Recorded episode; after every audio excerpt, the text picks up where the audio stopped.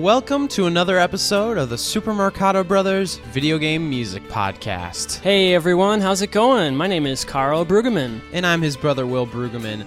This episode marks the beginning of our fourth season of doing this show. Wow, that is that's so crazy. It's been such a blast doing this podcast, and we really have you guys to thank for supporting us uh, throughout all these seasons and sticking with us. It's just been a blast. Absolutely. It, I mean, it's always been such a dream of ours to get to do anything where we really get to talk about music. And, you know, it's really such a blessing to get to do it every week and uh, have such a good interaction with you guys. And also, we've just been so fortunate to speak with so many people in the industry. Um, most recently, obviously, the Tommy Tallarico interview was Absolutely. so special for us. And uh, this episode is quite special because this marks the beginning of the launch of our official Super Marcato Brothers website. Absolutely. So this is the first week where you can go to supermarcatobrothers.com and you can listen to all of our podcasts there. You'll find the most recent episodes along with all the ones that we've done for like the past 2 years.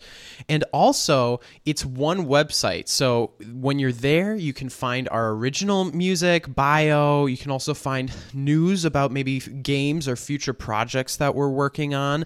So it's sort of like a comprehensive site that uh, should really allow you to see all the facets of stuff that we've been up to, and uh, your RSS feed subscriptions will carry over. So if you're doing that, you shouldn't really have to notice much. But why don't you come by and check out the site anyway, just to see what we've been up to? Right, and if you're one of the people who visits our, our blogspot page right now, we'll keep that up for for a short time in the tr- in this transition period, and that will point to our new site. So yeah, we're Right. very excited about that.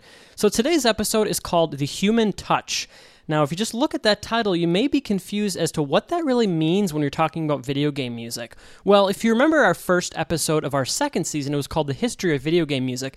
We kind of talked about video game music as a whole in the progression and the evolution of it. And we're going to be doing a similar thing today, but we're going to specifically be talking about the human elements of video game music. With the dawn of recorded performances, that really was something, and this is something that Tommy touched on last week, that really changed the landscape of video game music. Absolutely, because I think with uh, any type of art or any sort of human expression, uh, the reason why we enjoy it and connect with it are those elements, those tangible things that feel innately human that we can connect with on some sort of emotional level. And with video game music, oftentimes we think of, you know, early video game music being programmed and synthesized. So you may think, well, there's no human element to that. But what's interesting is we're going to be looking out the history of game music and showing not just recorded music, but also how game composers would use those synth technologies and those To sound emulate the chips. sounds. Exactly, to emulate the sound of a real human instrument and also to emulate the performance of an actual player. Right, so we're going to be going through all the different generations and in between having some really nice discussion on the human touch in video games. So let's start things off. All the way back in the NES, this is a game called Gremlins 2. Now, the reason we wanted to start off today's episode with this track is we wanted to give you guys an example of a really early track in video game history which incorporates synthesized music in order to emulate a real performance, a real instrumentalist. And in this case, it's the bass. Now, this is a Sunsoft title. Yeah, and we've talked before. Uh, Sunsoft was a company where oftentimes their video game music would utilize that DPCM sample channel on the NES for, you know, sometimes you'd get drum samples, but in their case, they would often use it as pitched bass samples that they would utilize to free up another pitched channel so you could have more voices playing at once, but more importantly, so you could get a more accurate timbre of what an electric bass would sound like. Right. like. In this particular track, one of the reasons we picked it is contrasting to most tracks you hear on the NES. This doesn't feature that melodic of a bass line. This bass line, the function of it really is to lock in with the drums, and it really is something that you would hear an actual bassist play. So yeah, I think yeah, that's it's like following um, good, you know, rock or jazz theory as far as far as how a bass should function in a group. Right, so we're going to start things off with Gremlins 2. This track is called Ventilation Shafts, composed by Nobuyuki Hara, Shinichi Seya, and Naoki Kodaka.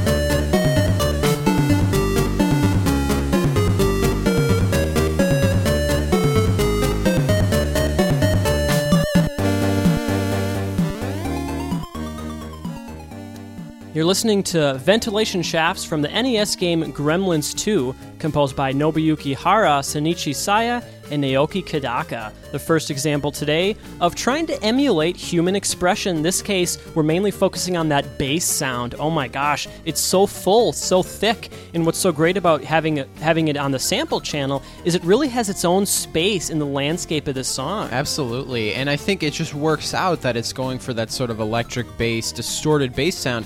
You know, that sample channel is sort of notorious. It's actually a one bit sample channel, Right. so it incredibly compresses and, in most cases, distorts the sound. But it's perfect in this case because you want sort of a dirtier, distorted bass sound. One thing that's so cool is the chords of this piece are very demonic, and there's a lot of really big leaps, like tritone leaps, as far as where the root note is. And having that sample channel bass accentuates that even more and really Right. drives it Well, home. one thing I think is interesting is musically, it's following sort of a lot of uh, more childlike horror cliches. Yeah. Something, it's very reminiscent of like the music you'd hear in the Ghosts and Goblins series. But what I think is interesting is, I guess, we've talked about sort of the quote unquote bands that are used in a lot of 8-bit and 16-bit music. But this is a case and by band I sort of mean like a utilization of the instruments where each channel almost has a specific function of almost emulating an instrument. Mm-hmm. And this week since we're talking about human touch I think it's really important to touch about that Sunsoft band the way that they would orchestrate their NES music was so specific so that they'd give each voice a specific part. For example in the beginning you have that melody and then you have that sort of chromatic Well, what's so cool ab- again about this piece in a lot of these Sunsoft games having the sampled bass is the triangle is now open. The triangle is now open for whether it's um, counterpoint material or whether it's for drums. Yeah, to, it's to, doing like, those like kick drum. Yeah, yeah, they would do these really quick and low portamento falls with the triangle, and it would be cool because then you're able to use that sample channel for bass, and sometimes they switch up between bass and like snare hits occasionally, but then you have a really authentic sounding drum kit with a really authentic bass, and now you have all these channels freed up. It's just really impressive. Yeah, that was a really fun way to start today off. So now we're going to move on to the Sega Genesis, and we're going to play a track from the game Minnesota Fats Pool Legend. Now, I think we've played a track or two from this before. Now, this features an incredibly authentic, sophisticated jazz soundtrack, especially for the 16 bit generation. So, this is an early example of emulating real performance through jazz music, in as far as improvisation and soloing is concerned. Now, this track is called Solitude, and it's a really nice, pretty jazz ballad, but it features some pretty authentic improvisational soloing intermixed with the melodic lines. This game was composed by Shogo Sakai, Masaki Iwasaki, and Seiji Momoi. Let's take a listen to Solitude.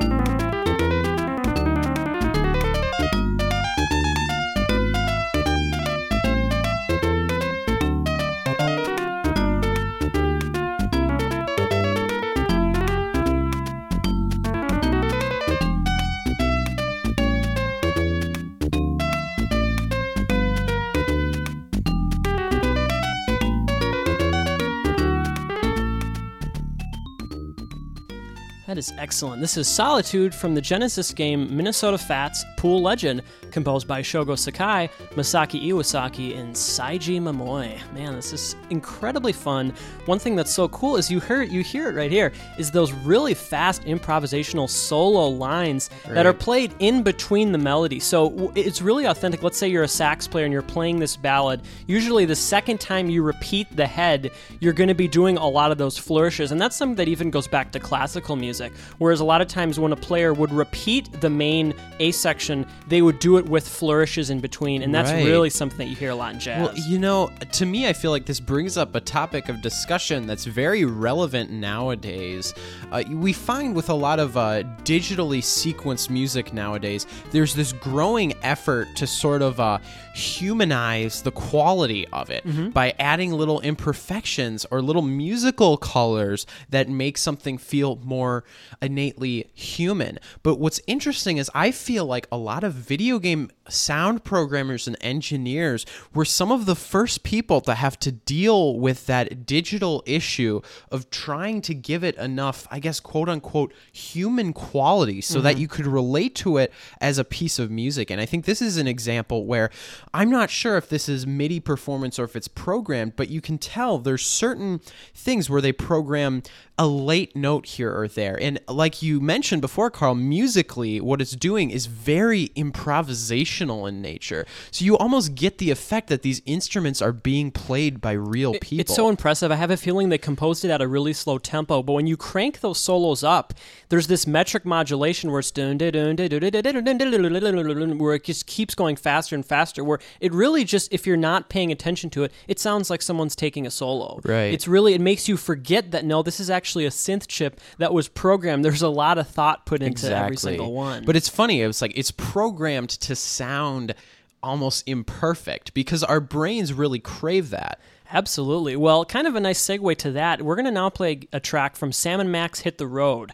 Now, one interesting thing about this soundtrack is you can really hear the human performance as far as the MIDI performance goes. Now, this track was composed by Peter McConnell, and in our interview last uh, two seasons ago, actually, the finale of our second season, right? Right. We interviewed him, and he talked about, yeah, back in the day, they did all MIDI performance, and he didn't even really like to quantize it to the grid. Right. So this is an example of MIDI performance, human performance being played through a Yamaha FM chip. So let's take a listen to Doug the Mole Man from Sam and Max Hit the Road.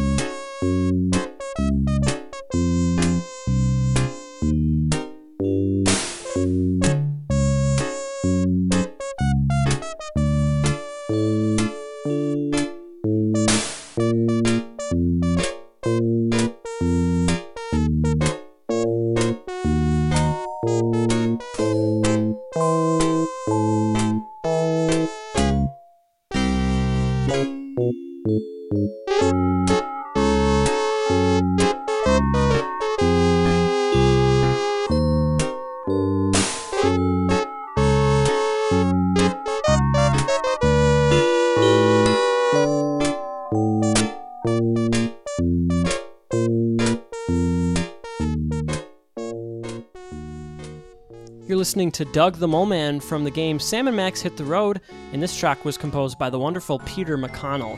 Now, it's incredibly obvious when you listen to this that this was performed um, on a MIDI keyboard. A lot of the rhythms are not perfect. Uh, far from perfect. A lot of times, like they're very early or very late. And we talked about in the past how, in our opinion, it kind of adds to the humor because it's not a perfect performance. It kind of feels a little more Right. humorous.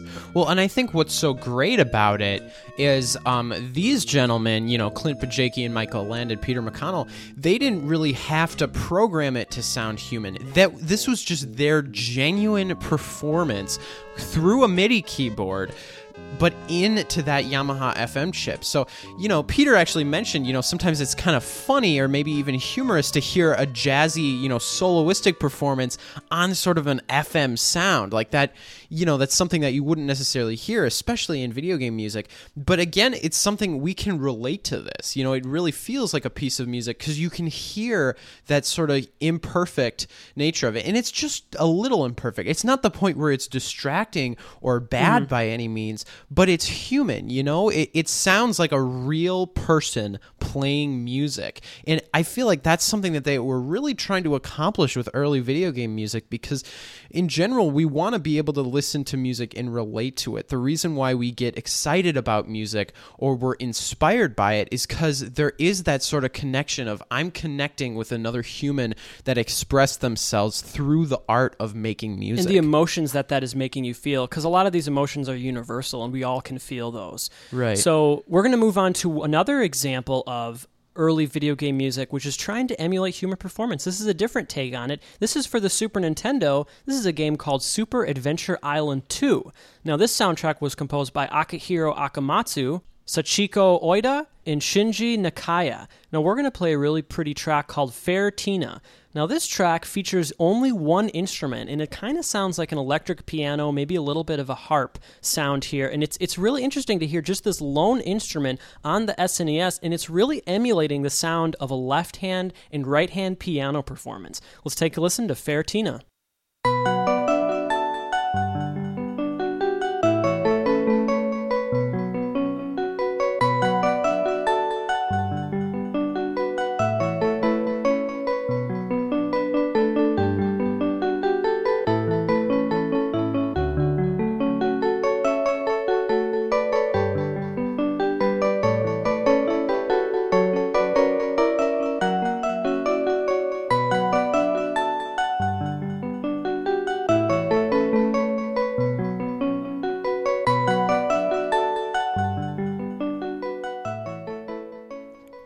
Track is called Fair Tina from the Super Nintendo game Super Adventure Island 2, composed by a bunch of different people, and this is very, very pretty. Now, I know the original Super Adventure Island was composed by Yuzo Koshiro, if you remember. Right. Had a very different style musically, a lot more um, dancey and upbeat. There are some upbeat tracks on the soundtrack, but this is very pretty, and it's rare that you hear a lone instrument all by itself on the Super Nintendo playing something that is fairly authentic. Yeah, it's funny when we think of a lot of 8 bit or 16 bit music, you know, we think about, oh, there's so many limitations. So, what would they do to try to create as large a sound as possible?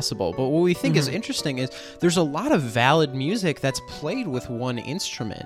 And in this case, the fact that they're trying to evoke an, a realistic, authentic performance on one instrument, it almost allows the technology to be utilized in the most impressive light because it really does sound like it's being performed. Because, like you mentioned, it has that very authentic left and right hand sound. And the fact is, it's just that one instrument. And this is a mm-hmm. very believable, sort of tiny Japanese, Well, what's- like electric piano What's so cool, and we're going to touch on this, guys, as we go on this episode. We actually have some really interesting things to, to discuss related to this, but this is at a point where it's very obvious that it's fake, and it's not going to trick you into thinking, oh my gosh, is this real? You know that it's synth, you know that it's fake, Right. but there's just enough of the human element in there that it really is powerful in a way. Yeah, it's. I guess it's it's more sort of like the the quasi performance element of it makes you feel a little bit more of an emotional Mm-hmm. connection. And in this case, as opposed to some of the music we'll be talking about later, or even earlier,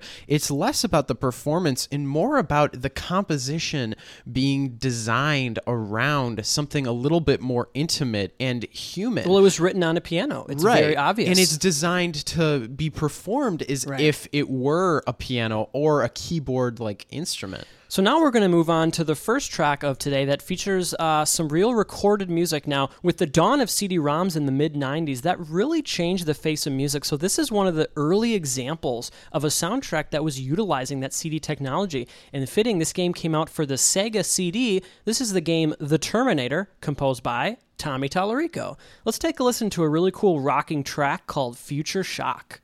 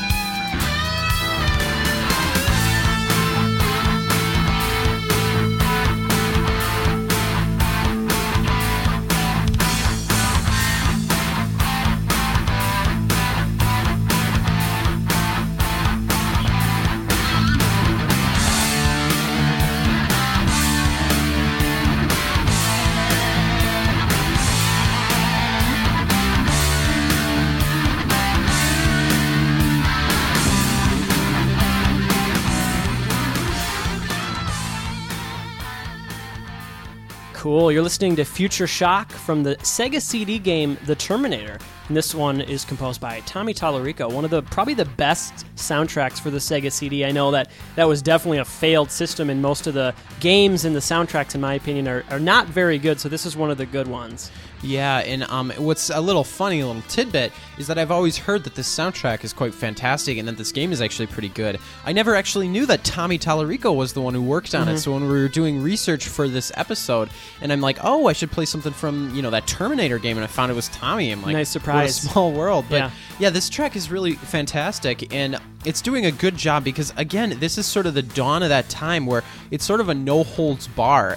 As long as you can render it and put it on that disk, you know, mm-hmm. it's sort of a no holds bar as far as what you can do. But what I really like is it's great and it's so perfect that it is Tommy because he's a man who respects the history of video game music. Absolutely. And the medium that he's composing for. So he's using real instruments, but only for added effect. you Well, know? what's interesting is this does not sound different at all from his work on the Genesis. There's a lot of tracks that I that I heard from him on the Genesis where he was trying to emulate a rock band and he had sampled distorted guitar on the Genesis. So this really isn't that different. He's not forgetting the past. He's just using the technology just to get further and further into that realm. Well, and what's wonderful is it's it's brilliantly composed for this medium. But what's also great is that the choice of instruments now it's so immediately clear. You hear the sound of that real guitar through that real amp with that authentic distortion and it's just yes, your brain immediately knows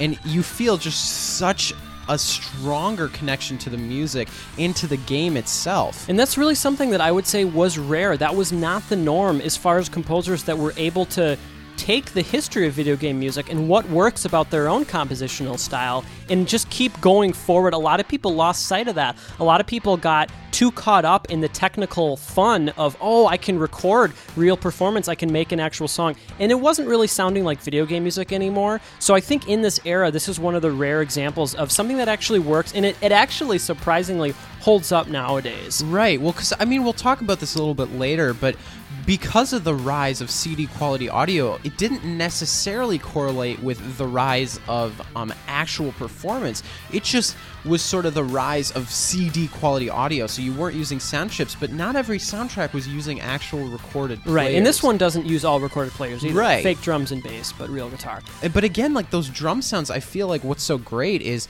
not only is it sounding real, but it's also sort of sounding 80s. It's trying to sound like the Terminator films and have that same sort of musical style, which I think is something that's so uh, subtle and specific you could definitely not get without real instruments. Absolutely. Well, now we're going to move on to a PC game called Outlaws. Now, this was the first soundtrack for a LucasArts game that featured a significant level of actual performances by real players. Well, isn't this also historically significant, Karl? You were This- saying there's a gameplay element to it. Right. No, well. this is a first person shooter, a Western first person shooter. And this is actually the game, the first game ever to feature a scope, a sniper scope. Um, I know that. I mean, think about how incredibly prevalent that is in any sort of shooter. There's a lot of sniping elements. This is the very first game to feature an actual scope. It's the so gameplay. interesting. It's one of those things we sort of take for granted from a Mm-hmm. gameplay perspective, but it's really an interesting, kind of weird concept. I'm sure there are plenty of movies who sort of use that point of view when sort of showing a sniper, but to use it in games, it's almost one of the great Yeah, achievements. so this was the first one. This came out in 1995, and this soundtrack was composed by Clint Bajakian. We're going to play a track called "The Last Gunfight," and this features some really awesome trumpet playing. Let's take a listen.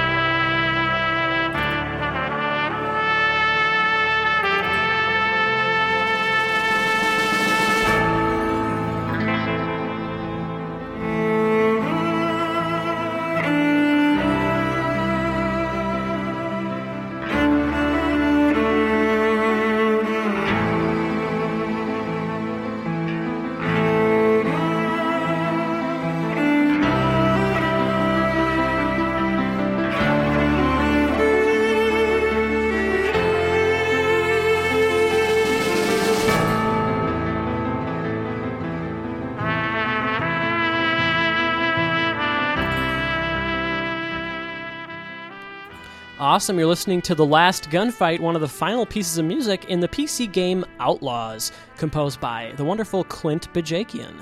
And yeah, at this time, this was pretty unprecedented to have a soundtrack that featured so much real playing. In 1995, that was not the norm for, for PC games. There were some of that. Uh, there were some games that featured, um, you know, a lot of FMV stuff, and, and a lot of times you'd have like an end credits that would actually be like an actual song. Um, but it wasn't very good. This is really one of the better well, examples again, of that. I, I think you know it's funny. We're playing, we're trying to find the best music from this era that's recorded, and we go back to these composers who've worked on the previous systems Mm-hmm. because it's not just about being able to make good music; it's about understanding the medium. And both Clint Bajakian and Tommy Tallarico, you know, understood that the foundation of game music is melody. In Right. having a melody that you can sort of resonate with emotionally, and this that's is a great melody. Exactly. But what's so great is now we have these other elements. Not only real performance, but also specific methods of production. You know, the way in which that trumpet is mic'd and compressed, it almost has an old west sound to it. Absolutely. In the style of playing has that sort of um, quasi American militaristic, but also quasi Mexican It's flavor perfect. And then it. that tremolo guitar is spot on. The really open low E minor on the acoustic guitar is just spot Yeah. on. The castanets. And I feel like it's great. It's those things that I think the average person doesn't necessarily pick up or notice, but it's there in your subconscious. when you hear it, you've like heard it before. boom, I'm in a western right away. Yeah.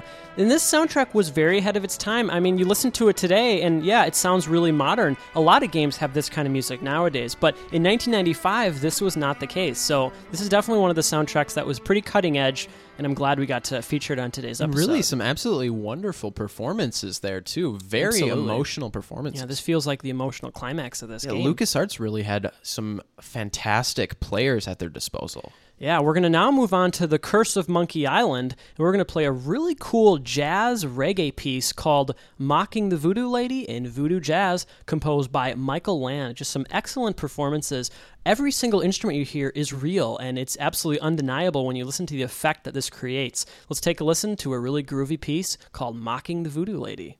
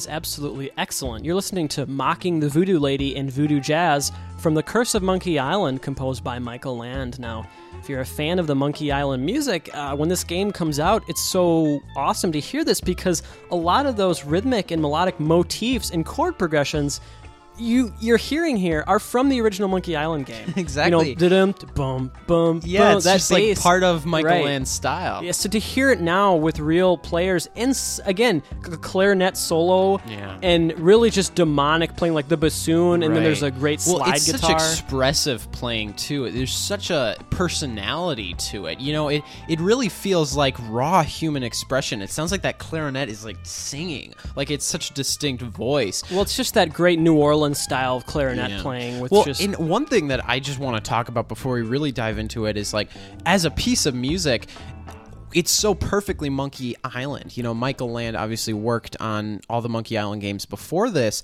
and they did use that sort of MIDI performance like we talked mm-hmm. about.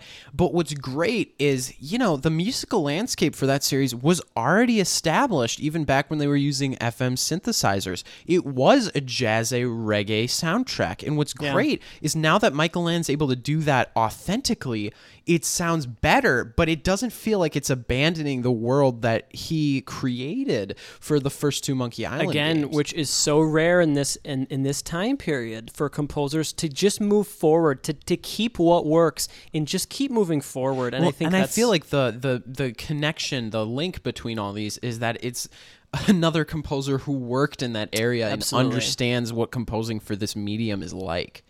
So he's not taking this technology for granted we're going to now move on to the ps1 to Castlevania Symphony of the Night, and this soundtrack was, of course, composed by the Castlevania veteran Michiru Yamane. Let's take a listen to a nice rocking piece called Prologue.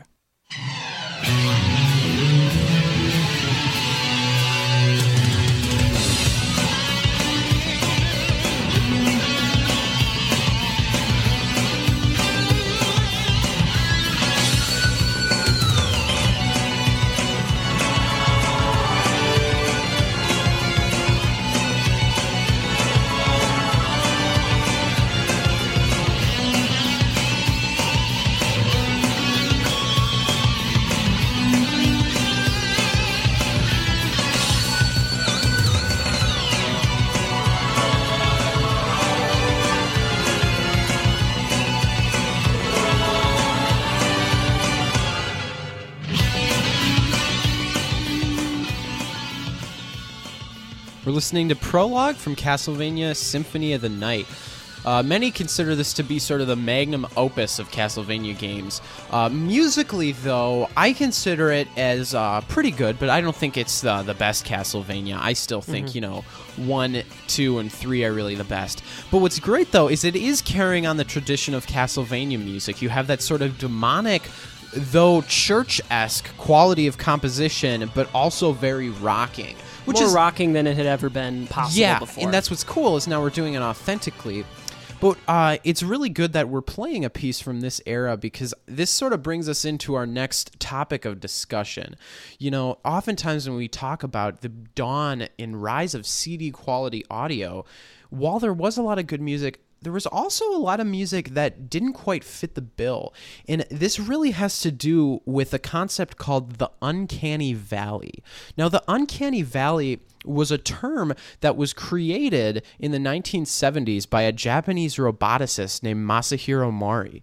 And the reason why he discovered this is when he was creating his robots, he noticed a correlation between the more human qualities he gave to his robots and the way people liked them. Picture it like this if you have an average, ordinary object that has no human characteristics whatsoever, people are sort of disinterested. They Right. just sort of respond like meh. But if you give it more human characteristics, it starts to look cute and we can relate to those human we elements. like it more and more. But the thing, the reason why this uncanny valley was created by this Japanese roboticist is he discovered that if you keep going farther and farther, eventually you reach a point of giving it human characteristics where it stops looking cute and starts looking like an imperfect simulation. And then it becomes creepy and off putting to us. In that space is called the uncanny valley. It's called that because if you make a graph of the human characteristics, being the x-axis and the y-axis being how much we like it mm-hmm. there's a steep drop off the cl- when you get really close to being a human until you can eventually overcome that and make something that's indistinguishable from the real thing. And the reason why we're talking about this with game music because it can really apply to aspects of any sort of digital recreation. Absolutely. and when we look at music, especially from this era, we tend to notice that when you have this CD quality audio, there's this huge demand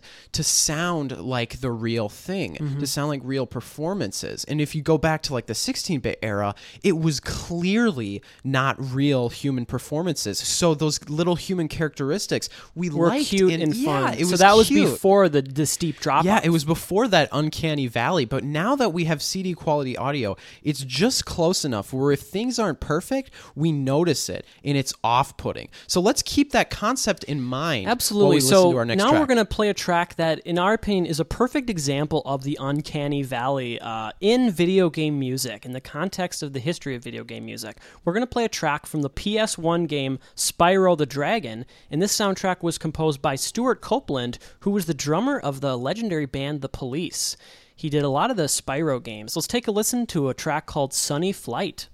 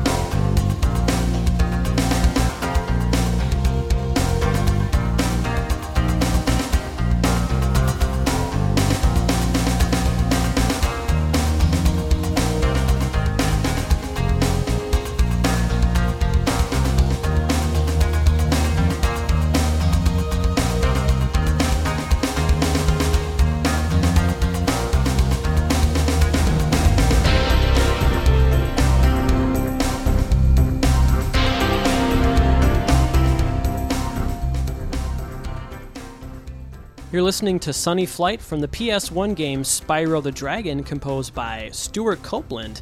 And this is an example of the uncanny valley in music, specifically video game music. Now, really, what we're talking about here is we're talking about the sounds of those instruments, of those samples. With the dawn of CD quality sound, composers didn't have those limitations anymore. Now this features all samples. It's none of this is real. It's all fake drums, fake synth sounds, and that's really what we're talking about here is that it's too good to be considered a chip tune or to be right, cute. because we can immediately identify what it's trying to sound like. But it's not good enough to sound like real, actual performed music. Exactly. And what you hear, if you hear a modern soundtrack where you can't tell if it's a real orchestra or if it's samples, that's an example of something that's overcome the uncanny valley and has reached the peak where it's indistinguishable. So I would say most thing. modern video game music. I would when you when you think about orchestral video game music, about half of it is not even real orchestras. There's a lot of sampled libraries, and they're so good at this point where they've definitely crossed over the uncanny valley. Right. You cannot tell, and you can enjoy them a lot. Well, because part of it is knowing how to use and put your technology in the best light, utilizing it so that you can make use of the best thing that samples can do, while also sort of disguising the areas where maybe they're not the best. And in this area, like composers were just so excited to have this such an increased amount of fidelity. And one thing we just wanted to say is we're not saying this is a bad track or a bad soundtrack. Uh, quite the contrary. I think this is very effective, but it's the type of thing, and this is just a microcosm of this PS1 Sega CD era of game music, where when you listen to it nowadays, oh my gosh, it really doesn't hold up technically. It really sounds like, oh, this sounds like the mid 90s. Right. We've really come a long way. Well, it's ironic, and we've talked about it before, that sometimes 8-bit music holds up more than this because this is that thing where it's it's the uncanny valley. It's so close to the real thing that it's immediately dated, almost like how a cartoon like Pinocchio looks just as good now as it did when it came out. Right. But if you look at Shrek, you know we've gotten so much better in computer graphics that that just doesn't look quite right. And the thing us. is, in there's a lot of music like this in modern video games, but none of it will sound this way. It'll all sound better nowadays. There's better samples. There's better use of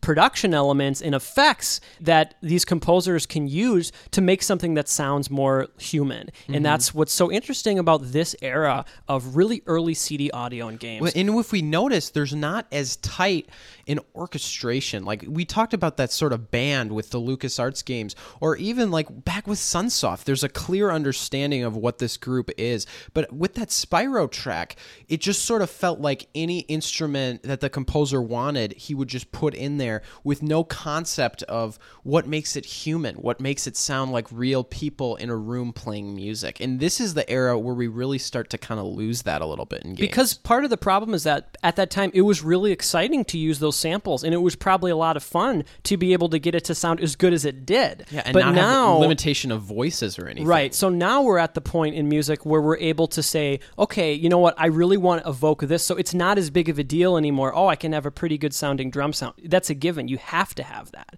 That's not special anymore. You know, like you really have to go above and beyond to try to get a certain sound. Right. Where here it was just so fun. This was the dawn of when all this was possible. So it's really understandable that this music isn't going to hold up as well. So we're going to move on to Final Fantasy IX, and this is also for the PS1, but this is a few years later. Now, this is an excellent track. This is an example today of sung vocals. This song is sung by a Japanese singer, so we definitely wanted to have a track like this in today's episode. When you think about JRPGs, how many of them have really nice um, female Japanese singers?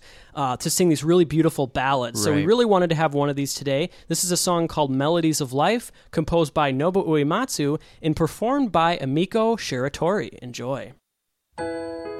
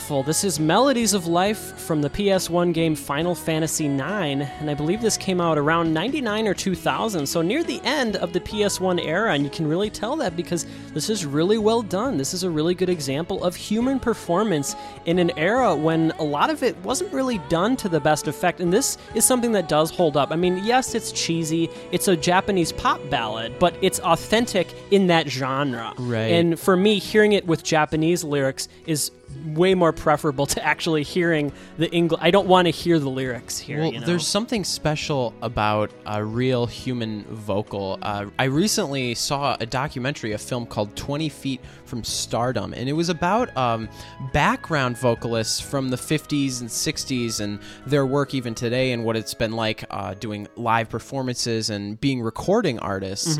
But one thing that they mentioned in that film, something I really liked, is they said that the human voice is the most natural, innate form of expression musically. Right. And it's true because it's something we all have a voice, and most people are born, you know, most people sing.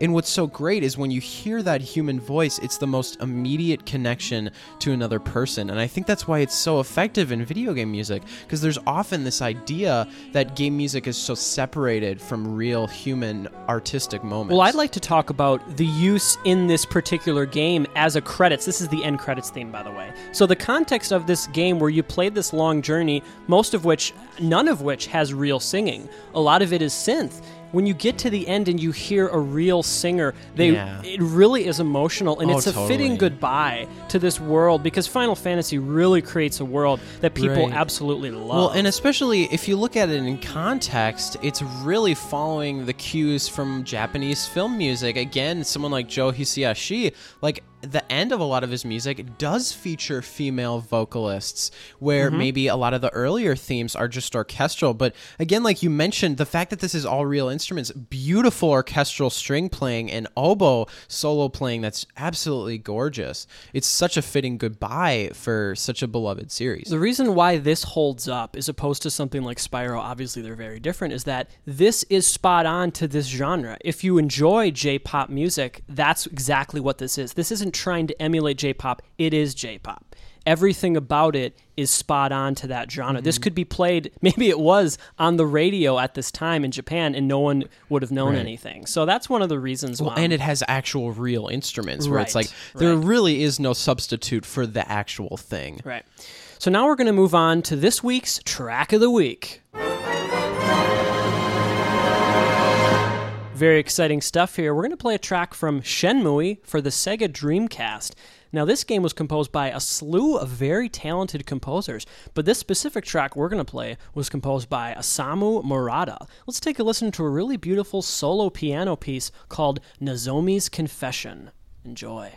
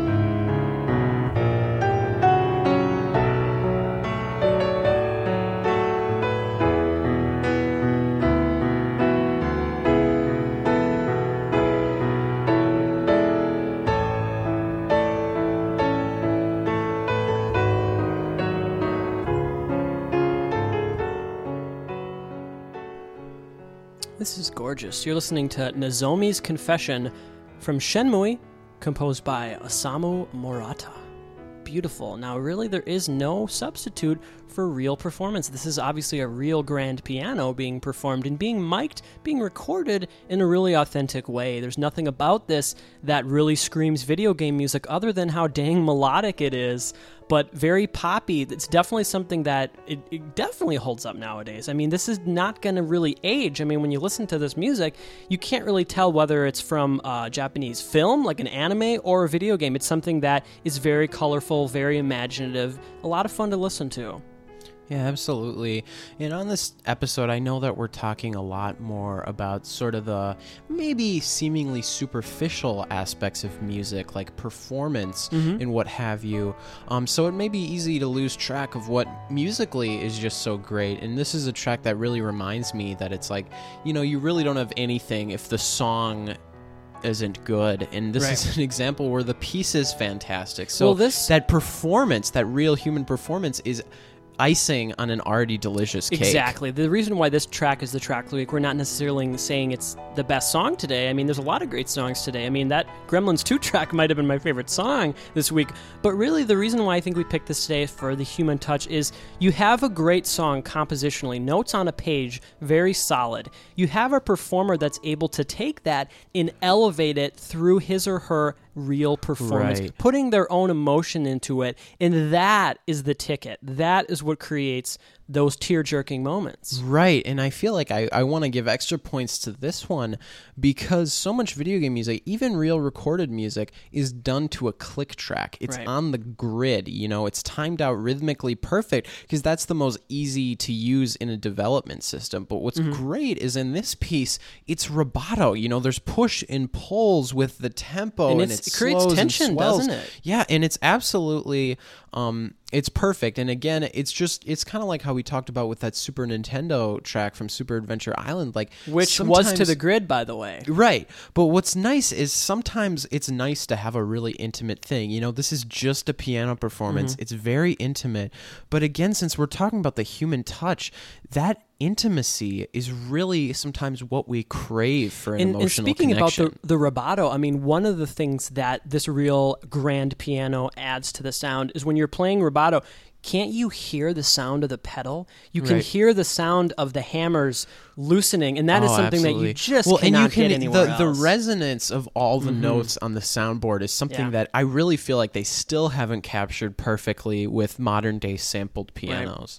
So now we're going to move on to a really cool pick. This is for the PS2. This is a game called Unlimited Saga, and this soundtrack was composed by Masashi Hamauzu. Let's take a listen to a really cool piece called Battle Theme 1.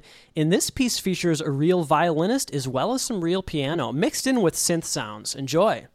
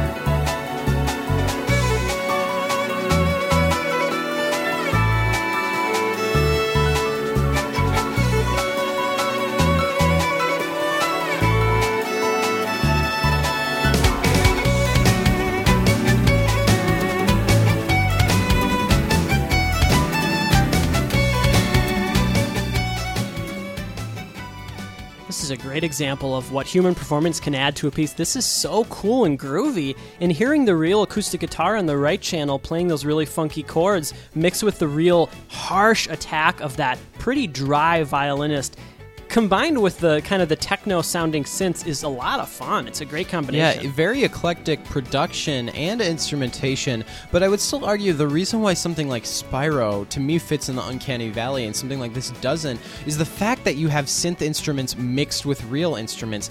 The synth in the fake strings feel intentional. Yes. Also because they're not trying to emulate human performance. Their attack is immediate and there's a very uh, sort of pop quality to them. It's very intentional. That that is the difference, I would say. And and again, it's not fair to compare this with Spyro because it came out five years later or whatever Right. it may have been. So I'm not. We're not saying that it's necessarily fair a comparison, but well, and I feel like another thing is yes, it's an eclectic variety of instruments, but it still has the heart in the um, fundamentals of video game music, the fundamentals of this medium Right. down. You know, it's really melodic, it's really rhythmic. You know, it's doing all the sort of things that video game music has always done to be effective. Yeah, and again, we're we don't we definitely don't want to pick on Spyro the Dragon. I mean, I like a lot of that music. Really, that was just a, a one example that we could have picked. I mean, there's so many. Well, I mean, hell, even Symphony of the Night has a lot of music that I think fits in the Uncanny Valley. A lot of the Mega Man X games from the PS1 and PS2. One thing that I, because this week I listened to tons of PS1 music because I was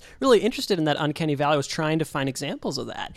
And what I found so interesting is one of the things that a lot of composers did at that time to mask the sounds of those fake samples is they added way too much reverb. If you mm-hmm. listen to Symphony of the Night or a lot of those PS1 soundtracks, they're drenched in this digital reverb. Well, like Silent Hill, I remember did Right. that a lot to mask the fakeness of the Right.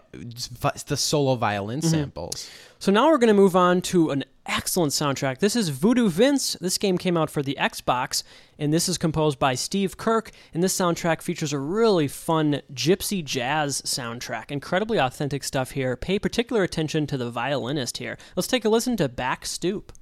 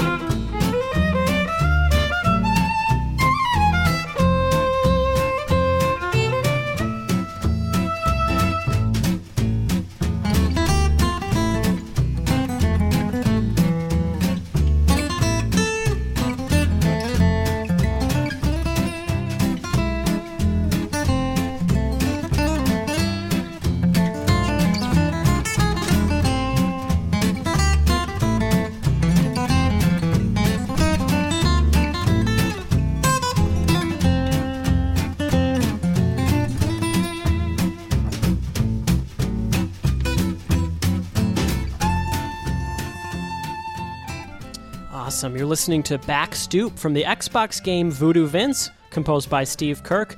What's so great is these are jazz players that Steve or whoever on the sound team hired to play this soundtrack. Mm-hmm. You know, it's so evident that these are jazz Well, cats. you I just it's so lucky for video games, you know, to talk about the human touch. You know, what's so great is the technicals, which are so associated with every aspect of making a game, both in the visuals, gameplay, even music. Like I feel like the technicals really take a step back. The production is really not doing much. It's They're just, just- like putting the mics up and letting these Letting the performers guys have fun. do what they want. It's such a dry sound, like you mentioned before. There's no reverb to it really at all. Yeah. It's so pure and dry. I gotta say, in this past year, I've really been on a gypsy jazz kick. Um, things like obviously, you know, like the legendary Django Reinhardt. I've just been listening to a lot of his music, and there's something so fun about this kind of jazz music because. For me, one of the reasons I've been getting into it recently is it sounds like video game music to me. There's something so well, it's so melodically Yes. motivated. right, and even the soloing is all—they're very melodic solos. You know? Yeah, it's so crazy. Like they're so um they have such an innate sense of melody to them Yeah. that even their soloing is just like you could put it on paper and it's Sometimes it's hard to tell. Is this a solo or is that of the written line? Yeah. Sometimes the line, the line, no pun intended, gets blurred. so we're gonna now move on to World of Warcraft, and I think we've played one track from this a long time ago. It's a soundtrack that. I know that I was kind of pleasantly surprised by. I mean, a lot of times when you have a game that is so huge, sometimes it may lead you to think that it might be well, overrated. in the, for connoisseurs of video game music, it's very easy to have a bias against modern uh, games, especially something that, like you mentioned, is so Yeah, huge. but- But, it's interesting. Tommy actually mentioned that uh, this was a soundtrack that he's ver- been very impressed. Yeah, with. and I'm sure there's a lot of you out there that this soundtrack means a lot to you. We're going to play an interesting piece called Shady Rest. I believe this is one of the tavern themes in World of Warcraft. I know there's a lot of t- great tavern music. I know we played a track before that was kind of nice and Gaelic. Yeah, this yeah, is that a Gaelic. interesting combination of instruments here. This track was composed by David Arkenstone. Let's take a listen to Shady Rest.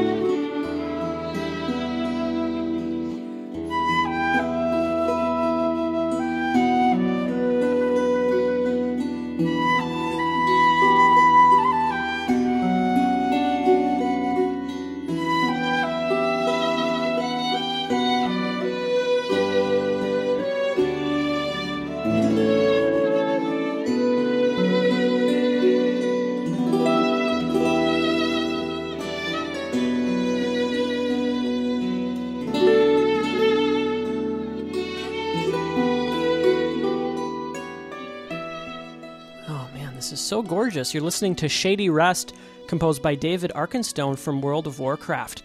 Now, I know this was not featured on the original soundtrack. I believe there was a separate soundtrack which came out which featured only the tavern music. Right. Um, and for me, I mean, uh, little experience I have with the music of World of Warcraft, I gotta say, I love the tavern music. Yeah, it's really fantastic. And I think something that's great just to be an advocate for recorded music. You know, I, obviously there's people who say video game music was better in the 8 and 16 bit era. Mm-hmm. Well, there may be some of the best themes there, but something that's so great about having access to recorded instruments, if you want to create that Gaelic sound, that sort of Dorian modal thing that so many games do when they want to have that Lord of the Rings sort You of timeless fairy tale quality. and really put you in that world, And you can yeah. do it musically, but also the fact the instrumentation here is pretty authentic. You have that lute, which is great, doing both the arpeggiation Yeah, the interesting. You have you got some great instruments here. You have the lute, the solo violin. You have a really nice flute sound, Right. And you also Oh, have a, gorgeous. a lower string instrument as yeah, well. Yeah, it, it almost sounds like a viola, and Mm-hmm. maybe it, it sounds almost like two violas, like a very intimate chamber viola section with that solo flute. And their intonation isn't quite perfect with each other, which has an old time sound to it. One thing interesting about modern video game music is sometimes game companies would hire composers outside of the video game industry to compose really authentic music. Like I, I remember Braid, for example. Remember that Mm-hmm. Great track we played? That was composed by a lady who doesn't. I can't remember her. I think Shira Kammen was her name. She's not a video game composer. Well, and that's another one. Talk about that viola. That features a solo viola, which is just a different enough of a sound. It has Mm-hmm. But- this dark sort of Right, yeah, but that it. Shira Kammen, she was an act she is an actual authentic performer and composer of like Gaelic music. Right. So it's, it's cool how you're able to get those people into this world. It's you know? funny how whenever we want to create a world like that, we always immediately jump to Dorian mode and Gaelic music. There's some something about like the old country and the old school Scotch Irish like sensibility. Absolutely. So now we have to feature a funk track. That is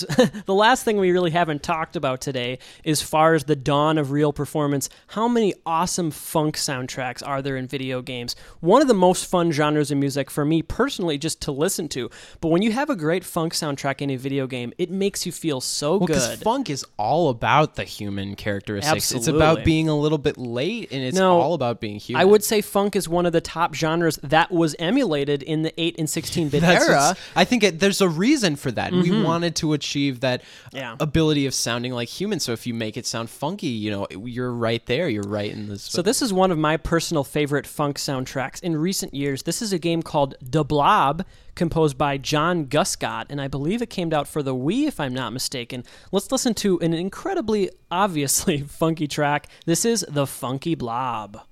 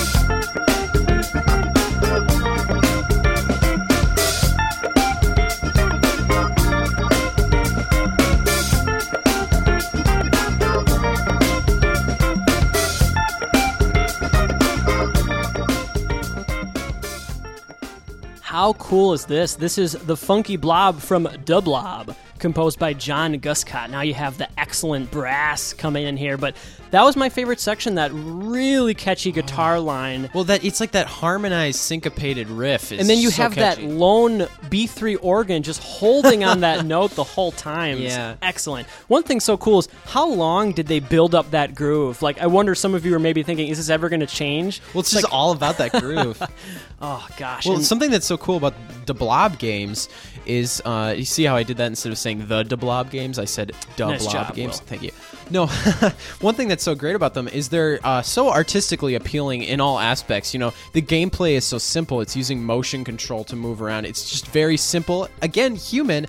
Visually, it's very striking. The whole point of the game is you're trying to take a land that's completely void of color, and by moving around, you spread paint and color the environment. So are you saying you spread funk as well? Yeah, you also yeah. It, what's so cool is like it's funky because it has this sort of like freedom, this youthful energy to I it. I think that's something that it's a lesson we can all learn. Spread the funk with your brethren, ladies and gentlemen.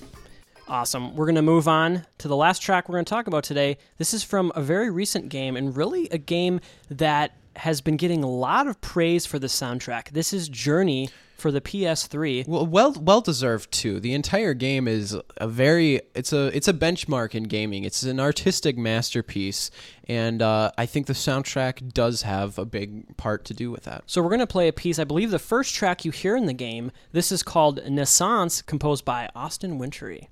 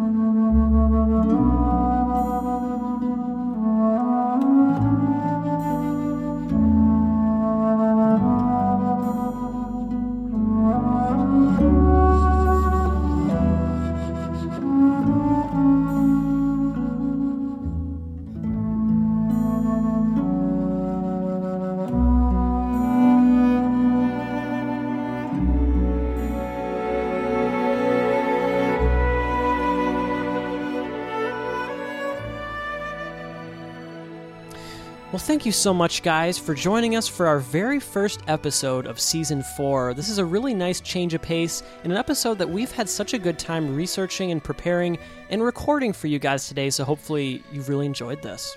Yeah, and as I listen to that uh, gorgeous uh, bass flute melody from this track, I it really feels powerful because this is the first track you hear in the game, and it really marks the beginning of a journey. And what's exciting here, we are at the beginning of our new website and of a new Right. season. I feel the same sort of excitement for an exciting journey to come. So, thanks so much, you guys, for joining us on this very interesting discussion that we've had so far today. I feel like we've really sort of gone into some of the aspects and why it's always important to retain human qualities in any artistic medium. Absolutely. Well said, Will. Just want to remind you guys one more time to head on over to our brand new website. And once again, that address is supermarcatobros.com. You can check out our podcast as well as our original music and keep up to date on all of our musical endeavors. So thanks so much for your support. Next week, we have a really exciting episode Konami. We're going to be featuring some of the best music by that legendary game company. Oh, I look forward to it. My name is Karl Brueggemann. And I'm Will Brueggemann. Have a great week, you guys. Peace out.